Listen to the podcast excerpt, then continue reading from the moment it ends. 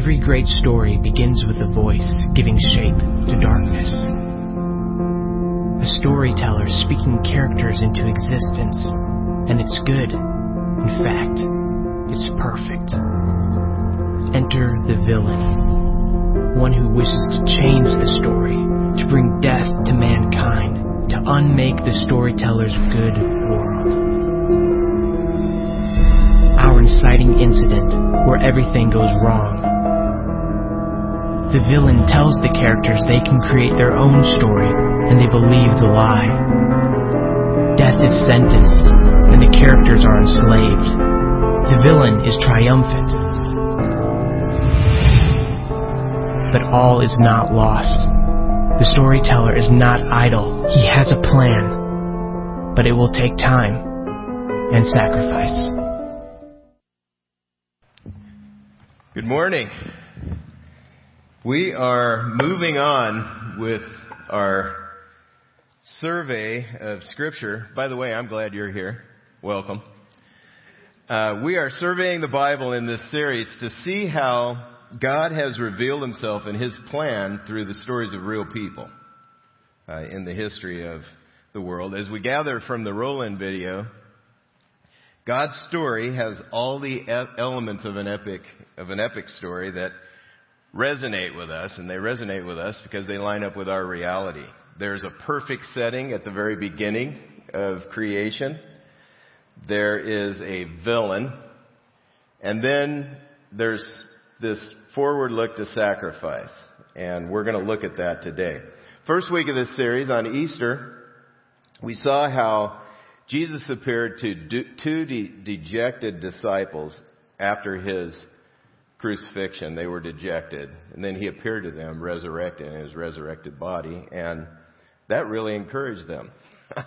but the conversation that he had with them in that moment was interesting because what he did is he, he began to connect the dots from creation to the crucifixion and then the resurrection. He began to lay out for them how God had been working in history to reveal himself. It was progressive.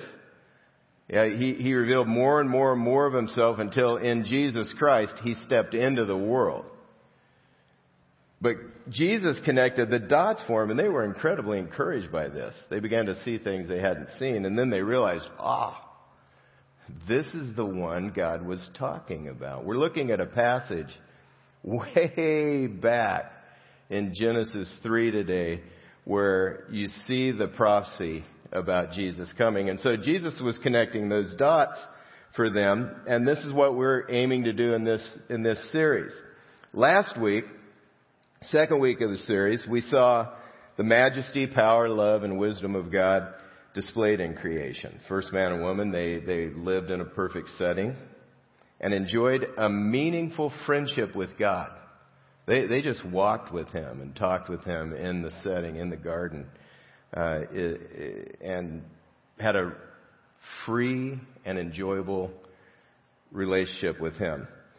Today we're going to look at how evil entered the world. Uh, and with evil comes pain and suffering. Evil would be okay if it was remote. But the problem with evil is it's not. It doesn't stay there. It affects us. So there is pain and there is suffering that is generated from evil. Some, some can be explained, some, some not. But we're going to look at the source today as we find it. One of the classic concerns in philosophy is the, called the problem of evil.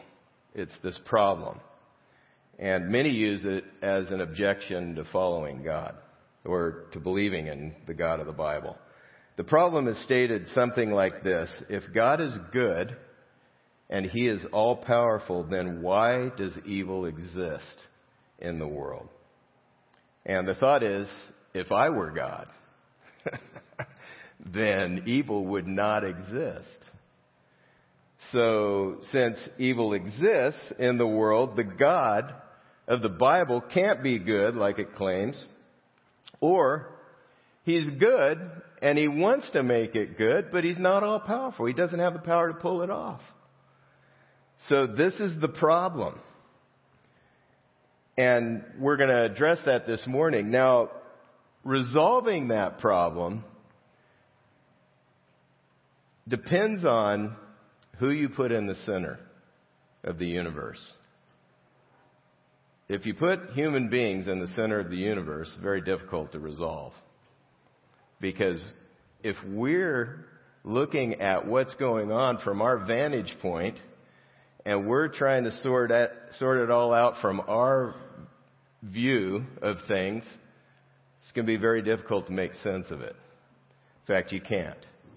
But if God is in the center of the universe and everything revolves around Him, you can make sense of it. There's a third option to this problem of evil, to the, res- the, the resolution of it.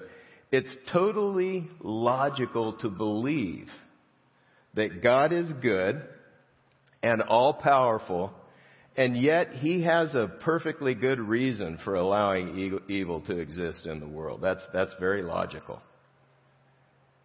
But if you put humans in the center, and you're trying to make sense of it, and when we're suffering, when we're experiencing the effects of evil and the pain in the world, it, it's not going to make sense. You have to raise your sights above your circumstances and look beyond yourself to resolve the issue. So today, what we're going to do is we're going to see what happened to introduce evil into the world. And what you'll find is faith is going to be required to resolve our personal battles with pain and suffering. We're, we're going to need faith to, to work through this. Uh, and we'll, we'll find out how, how to pull that off as we walk, walk forward, or how God's provided a way for us to do that. What we see in today's passage is that God promises to redeem the world in spite of man's rebellion. Made the man and woman put them in this perfect setting, and gave them a choice. And we're going to see how God promises He does not give up. He, he promises to redeem. He has a plan that He, he, he mentions at, at the very point of their rebellion, and then He moves forward in history to work His plan that will not fail. His purpose will be fulfilled. So today we see the Bible's explanation for how, how evil entered into the world. Here's where the trouble begins in the temptation and fall in Genesis 3, the very first verse of Genesis 3. Now the serpent was more crafty than any other beast of the field that the Lord God had made. He said to the woman, did, did God actually say, you shall not eat of any tree in the garden? And the woman said to the serpent, We may eat of the fruit of the trees in the garden, but God said, You shall not eat of the fruit of the tree that is in the midst of the garden, neither shall you touch it, lest you die. But the serpent said to the woman, You will not surely die. For God knows that when you eat of it, your eyes will be opened, and you will be like God, knowing good from evil. Now, this is an interesting conversation. First of all, it's a serpent. that would make it interesting to begin with. But what happened is our enemy, Satan, was speaking through the serpent, and you see in this conversation some important clues to how it goes. When God made the first man and woman, he, he was very close to them. He was in a very close personal relationship with them, friendship with them. He walked and talked with them in the garden.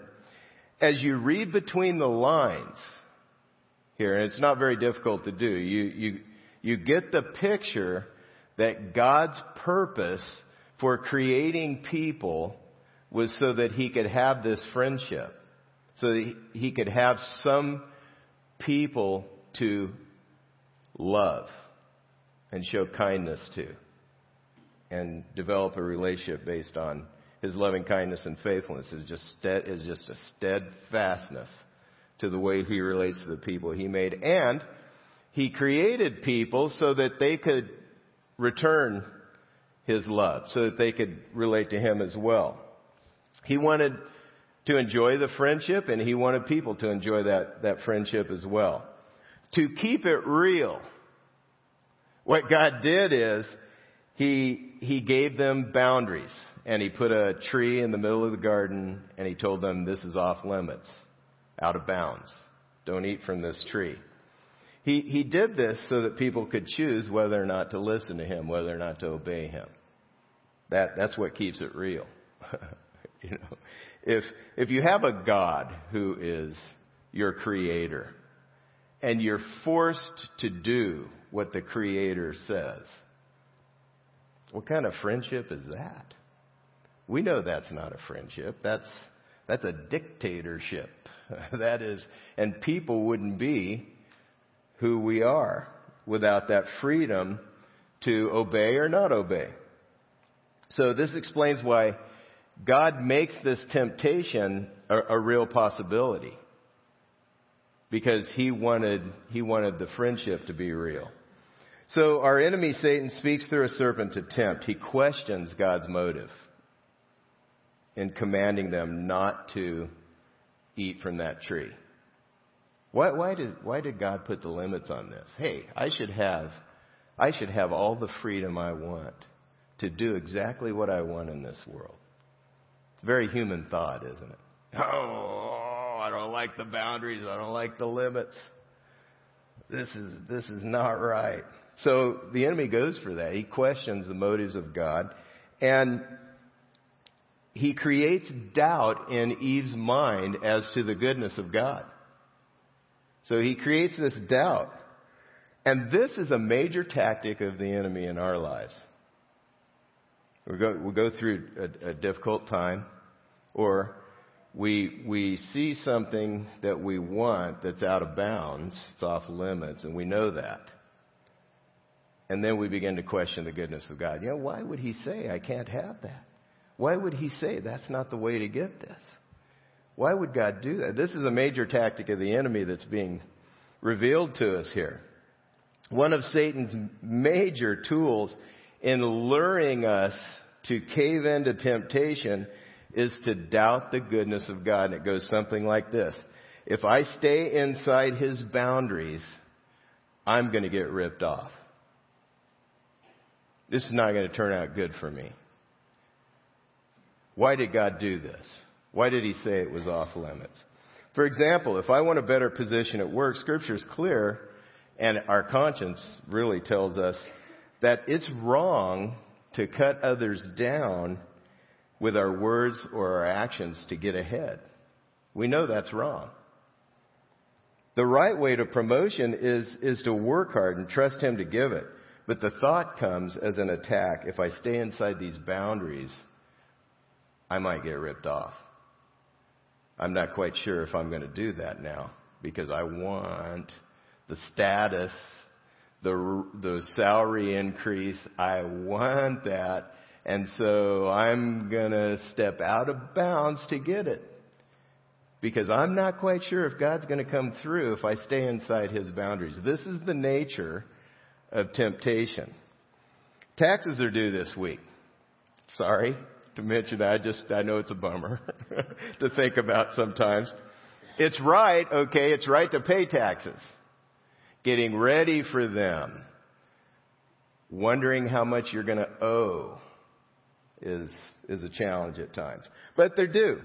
It's out of bounds to take a deduction that isn't legitimate. But I tell you what, you're doing TurboTax, you're working through the process, and you hit something that you think you might qualify for and you watch the number go from red to green and you're like, oh my, that is tempting.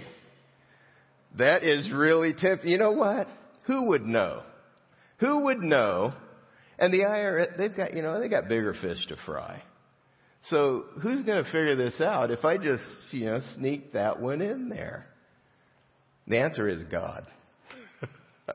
God would know but this is the heart of temptation. It's, it's doubting the goodness of God. And if I stay inside His boundaries, is He going to come through? If I step outside of the boundaries, it looks like I can have what I want or more of what I want right now. We teach a battle plan in Kid Zone for fighting off temptation. And, it would have really helped in this moment at the beginning of, of the world. would have really helped. But it's, it's, it's say, pray, obey. That's what it is. And when, and when you get in a tough spot, what we're teaching the kids is say the truth. Pray, ask God for help, and then step out and obey Him. Boy, that would have really been a good idea in this moment. They could have said the truth, remembered that God said, hey, this is off limits. God, help me to stay inside your boundaries. Help me to trust you. I'm wavering right now. I'm waffling on trusting you. And then just obey. That, that's the key. God, if, if, if you could help me, I need that help. So say the truth. Psalm 73 1 says, truly God is good. So it helps me in these moments to have short passages of scripture to bring to mind, to fight off the temptation. Truly God is good. God is good. He is. He's not going to rip me off. Shield of faith in Ephesians 6, which lists the armor of God. Shield of faith. God is not, you will not rip me off. That, that is an expression of faith, the purest kind. So, I say the truth. Truly God is good. I ask God for help. Father, help me in this battle right now. I know you won't rip me off. You've proven that over and over and over again. Obey without delay and watch God come through. If you don't do that, if you don't stay inside His boundaries, you never, your faith doesn't ever grow because you never see how faithful God is to come through and provide exactly what you need. Back to our storyline. Genesis 3, 6, and 7. So when the woman saw that the tree was good for food and that it was a delight to the eyes, and that boy, I understand that delight to the eyes. It's like, man, I want, that looks so good. You know, you lay out the dessert, and it looks so good. But anyway, she she thought it looked good, and that the tree was to be desired to make one wise. She took of its fruit and ate. She also gave some to her husband who was with her, and he ate.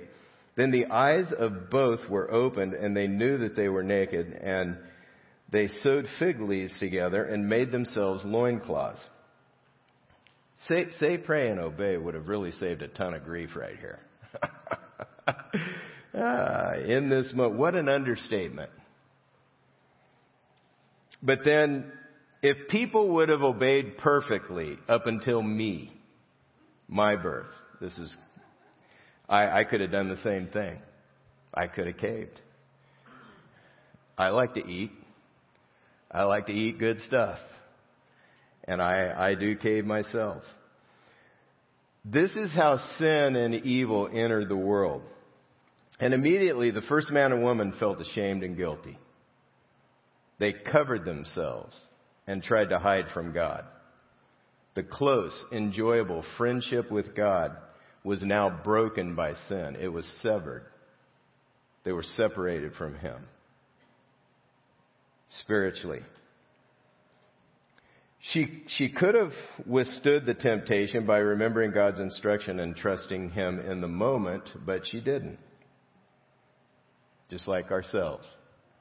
The couple, they hear the, the footsteps of God, they hear that He's walking through the garden, and they hide from Him. They hide from His presence. I could tell you, hiding or running from God is a waste of time. It's futile. I, I've tried it. God walks up to Adam and he confronts his rebellion. Now it's interesting, isn't it? There's a reason why he walks up to Adam and confronts his rebellion. But he walks up to him and he asks if he had eaten him uh, from the tree because they had covered themselves, and, and God knew this already, but they had covered themselves. So he asked if they had eaten from the tree that he had asked them or commanded them not to eat from. And we'll see what Adam says in a moment, but I, I want to stop here. He went to Adam because Adam is the head of our entire race. This is something important to understand. In, in scripture, what you have is the way God works in the world is he works through authority. So he, he gives people a realm of authority like presidents of countries or families have a head. The, the father is the head of the family. The husband is the head of the family. Or at work, a boss. A boss has a realm of authority. And God works through them. He holds them accountable for the choices that are made in that realm. And so he doesn't go to Eve, who is the one who ate first. He goes to Adam, who is the the word is federal. It's uh, you're the federal head. So your choices impact everything under you. So what we found last week is God made the first man and woman and he put them in charge of the world, the earth that he had made. And so when he gave them authority to rule under him, everything under them would be affected by the choices they made. Adam was made first, so God goes to Adam. He doesn't go to Eve. But this is how God works through authority. And we miss this in America because we're so focused on individualism. We see everybody as separate parts. We're all, we're all just individuals trying to make in our world, and what I do doesn't hurt anybody else. It's really not going to affect them. It's my choice. I can do what I want. But in the way that God works, remember, if you put God in the center of the universe, it really matters what He says about things. If you put the person in the center, doesn't make sense. You put God in the center, and this is the way that He works to govern the universe through the authorities that He's made. And so He goes to Adam. And I find it fascinating what Adam says. I can totally relate. God says, Adam, what were you thinking? Why did you do that? And he says, the woman you gave to be with me, she gave me the fruit of the tree and I ate. Then the Lord God said to the woman, what is it that you have done? The woman said, the serpent deceived me. And so I ate. Does this sound like a familiar strategy to you? uh, it's her fault. I would have never eaten it if it weren't for her influence. God turns to the woman. She blames the serpent. They both try to justify themselves and the decision that they'd made by blaming someone else. It's what I have to fight. I'm pretty sure you have to fight it as well, but then God reveals the consequences of their choice to rebel. For the woman, it's pain and a power struggle in a, in a key relationship and in, in all relationships. To the woman he said, I will surely multiply your pain in childbearing. In pain you shall bring forth children. Your desire shall be for your husband and he shall rule over you. The first mention of pain here, childbirth, it gets multiplied in childbirth. It now involves pain and struggle. It's hairy and scary from the moment you get pregnant. It's just scary. I, I, that's all I can say. I didn't realize that until my wife was pregnant the first time. And then you're like, oh boy, we're on quite a ride. I thought it was over after 18 years. It's not. Okay, it just keeps going. And, and so God, God wires in pain. After this rebellion, after this choice, there is now a wrestling match that's going on between men and women in marriage. She's going to want to control him. That word desire, it says her desire will be for him. It actually means to, she's going to try to master him. And the way men are, they will not be mastered. And so there's this wrestling match that ensues between men and women. He's not about to be controlled. She's going to try, and so round and round and round things go in marriage. And one guy calls it the crazy cycle. God doled out the consequences for a reason. He, he's good. He's good God. So he doled out these consequences hoping that in the frustration that was created by the consequences that men and women both would turn to him for help. This is why he did this. He wires in the frustration in life so that we could, would turn to Him and ask Him to help us unwind what's going on. Women tend to be more oriented toward relationships, so this is where God creates the consequences. So they're, they're more concerned about that. For the man, pain and trouble with work. To Adam he said, because you have not, uh, because you have listened to the voice of your wife and have eaten of the tree of which I commanded you, you shall not eat of it. Cursed is the ground because of you. In pain you shall eat of it all the days of your life. Thorns and thistles that shall be bring forth for you. And you shall eat the plants of the field. By the sweat of your face you shall eat bread till you return to the ground, for out of it you were taken. For you are dust, and to dust you shall return. Work is now full of trouble. It, it wouldn't have been full of trouble. We have to battle to enjoy work. And we have to fight to accomplish what's important. And God didn't intend this, but this is a consequence. And men tend to be more oriented toward work and accomplishment. Doesn't mean that women aren't capable or accomplish. But men, this is our orientation typically toward work and accomplishment. So God wires in the frustration so that in the frustration we might turn to Him to help us, help, help things begin to come together. So God, you see the wisdom of God and the consequences that He gave, and you see something about the way we're made as well in there too. God wants the trouble to drive us to Him, to trust Him, to do things His way, to stay inside His boundaries. God, I've stepped outside, I've paid a price. Would you help me? Uh, help me to stay inside. As He's laying down the consequences, God also gives the promise of redemption. This is the very first promise that looks forward to Jesus Christ. Genesis 3, 14, 15. Lord God said to the serpent, because you have done this, cursed are you above all livestock and above all the beasts of the field. On your belly you shall go, and dust you shall eat all the days of your life.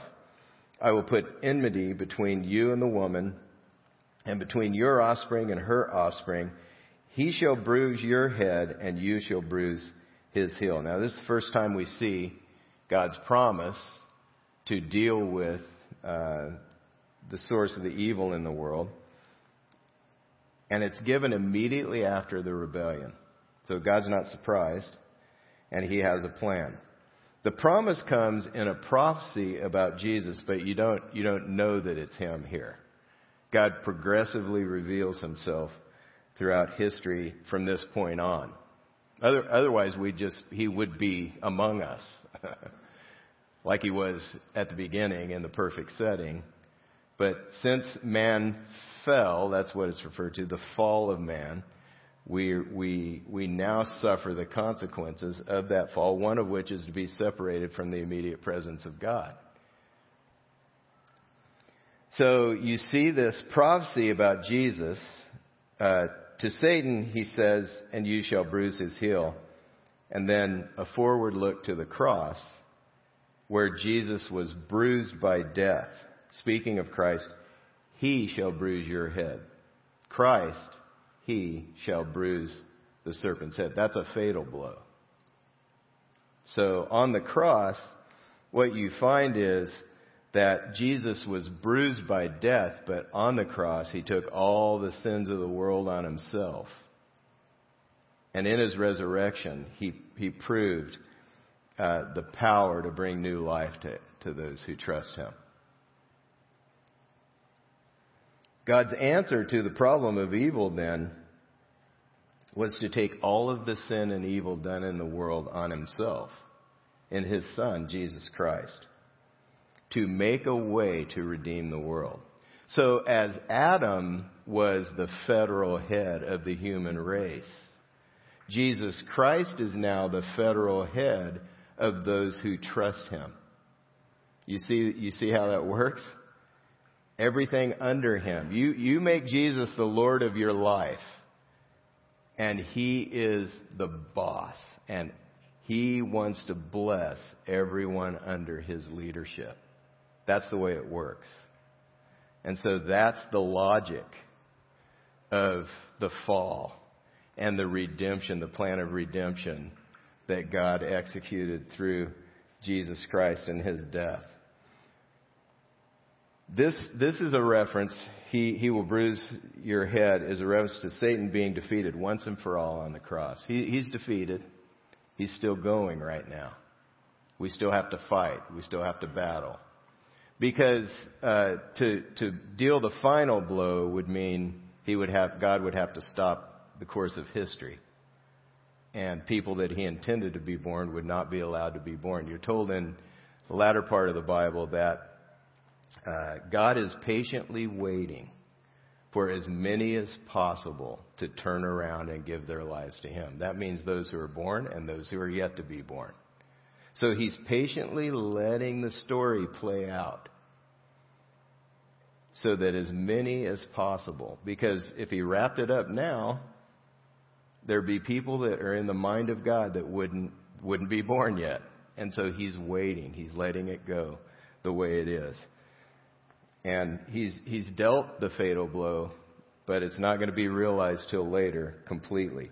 Now we gain victory in Christ. We experience the victory of the cross by trusting Him in the moment of temptation and staying inside the boundaries that God has created. That is a lot. You guys look like you're with me. I appreciate it. I'm glad you're staying with me. But what an answer to the problem of evil that God has brought. And how good is He for being willing to sacrifice Himself for our sake. The way Adam and Eve reacted to their wrongdoing, however, is a picture of how we try to deal with our own sin and consequences of it. Here are some common ways that people deal with the consequences. We see the evil in the world because of the fall of man, uh, evil attacks by people, natural disasters that we can't explain, which also you see the world is in rebellion as well. The creation itself is in rebellion because remember, Adam was placed over it. So this is the scripture's explanation of these things. But we see these and we decide that we're going to do whatever it takes to protect ourselves, to look out for ourselves, and we're going to make sure that our interests are covered. And so in the moment, we doubt the goodness of God. We draw the conclusion that God must not be good. He must not be all powerful if evil exists. So I have to chart my own course. I've got to figure this out for myself. I've got to try to get my way by my power. This is at the heart of Adam and Eve's decision to disobey. They questioned God's goodness by giving a boundary and they decided to live their own way. And God let them go their own way. This is what God does. This only generates more rebellion and more trouble and more and more evil as we make this choice ourselves. Another common way is self-justification. We saw that as well. Instead of readily admitting it, we do what Adam and Eve did. We justify ourselves. We try to rationalize the wrong done. If I carelessly use words or give a look that hurts someone close to me, I, I personally have to fight to convince myself it wasn't justified. I've got this thing going around in my head. Well, you know, if they wouldn't have said that, I wouldn't have had to say what I did. And it's a battle. God waits patiently for my confession. and there's no need to play games because God is gracious. He's dealt with my sin on the cross. He's already paid for it. So I don't have to play games with God or anyone around me.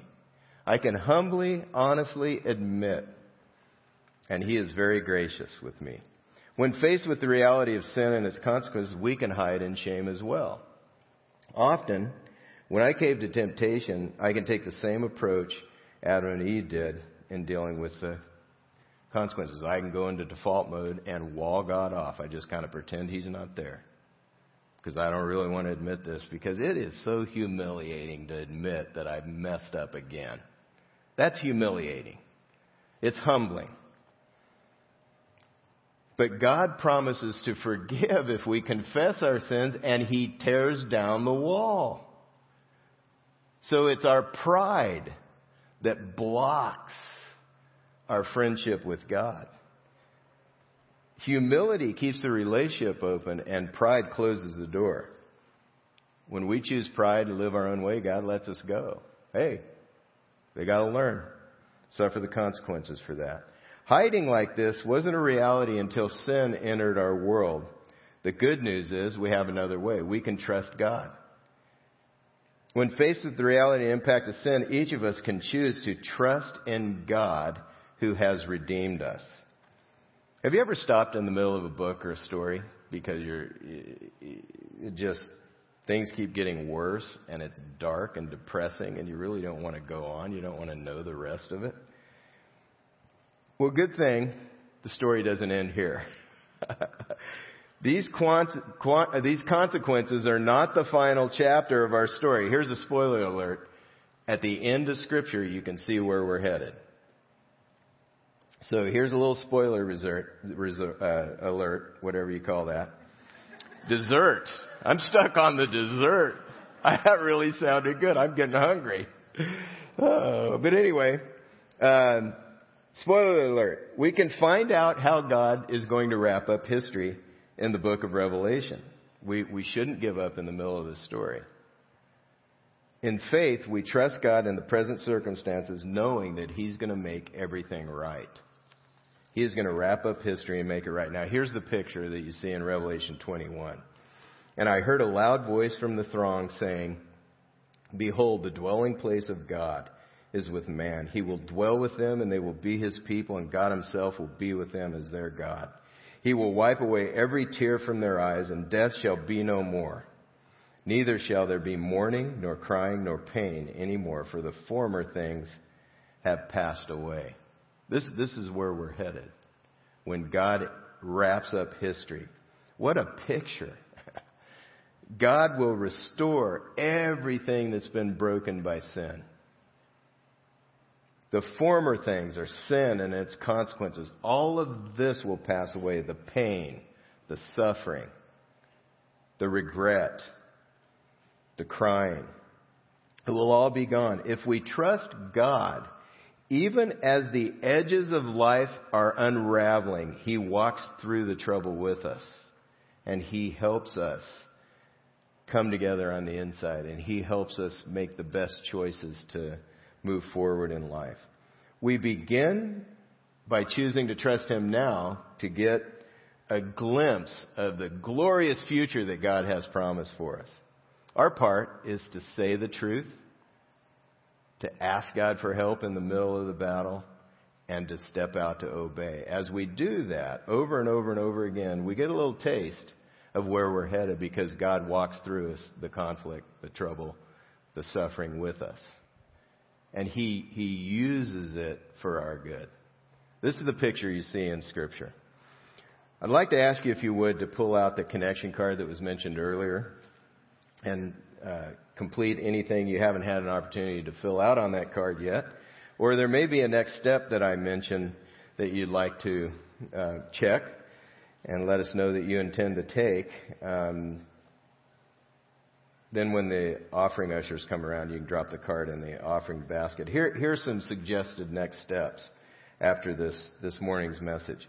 My next step today is to, for the first time, commit my life to Christ and follow Him as Lord. Maybe you've been considering that, and God brought you to the point to this morning where you're, you're willing to take that step and you'd like to let us know about that. We want to encourage you in that, in your, your new relationship with God. Because if you just confess, God, I've gone my own way, I'm going to turn around and go your way, and I'm going to trust you, He forgives. The wall is removed, and you can walk on through life with Him. Another step you could take is to refuse to deal wrongly with the consequences of sin. And just maybe one of those common ways of doing that struck a chord with you and you're just going to drop it. You know, I, I don't want to doubt the goodness of God in the middle of this. I, I, I, I don't want to justify myself any longer. I don't have to. I can trust God to do that. And I, I don't want to hide in shame from Him, or I don't want to try to hide in shame from Him. And then a, a final step would be to trust in God even when things seem fa- like they're falling apart. Next week, uh, we're, we're going to be looking at um, chosen but struggling. And we're going to find out what kind of faith is required to please God and thrive under His guidance.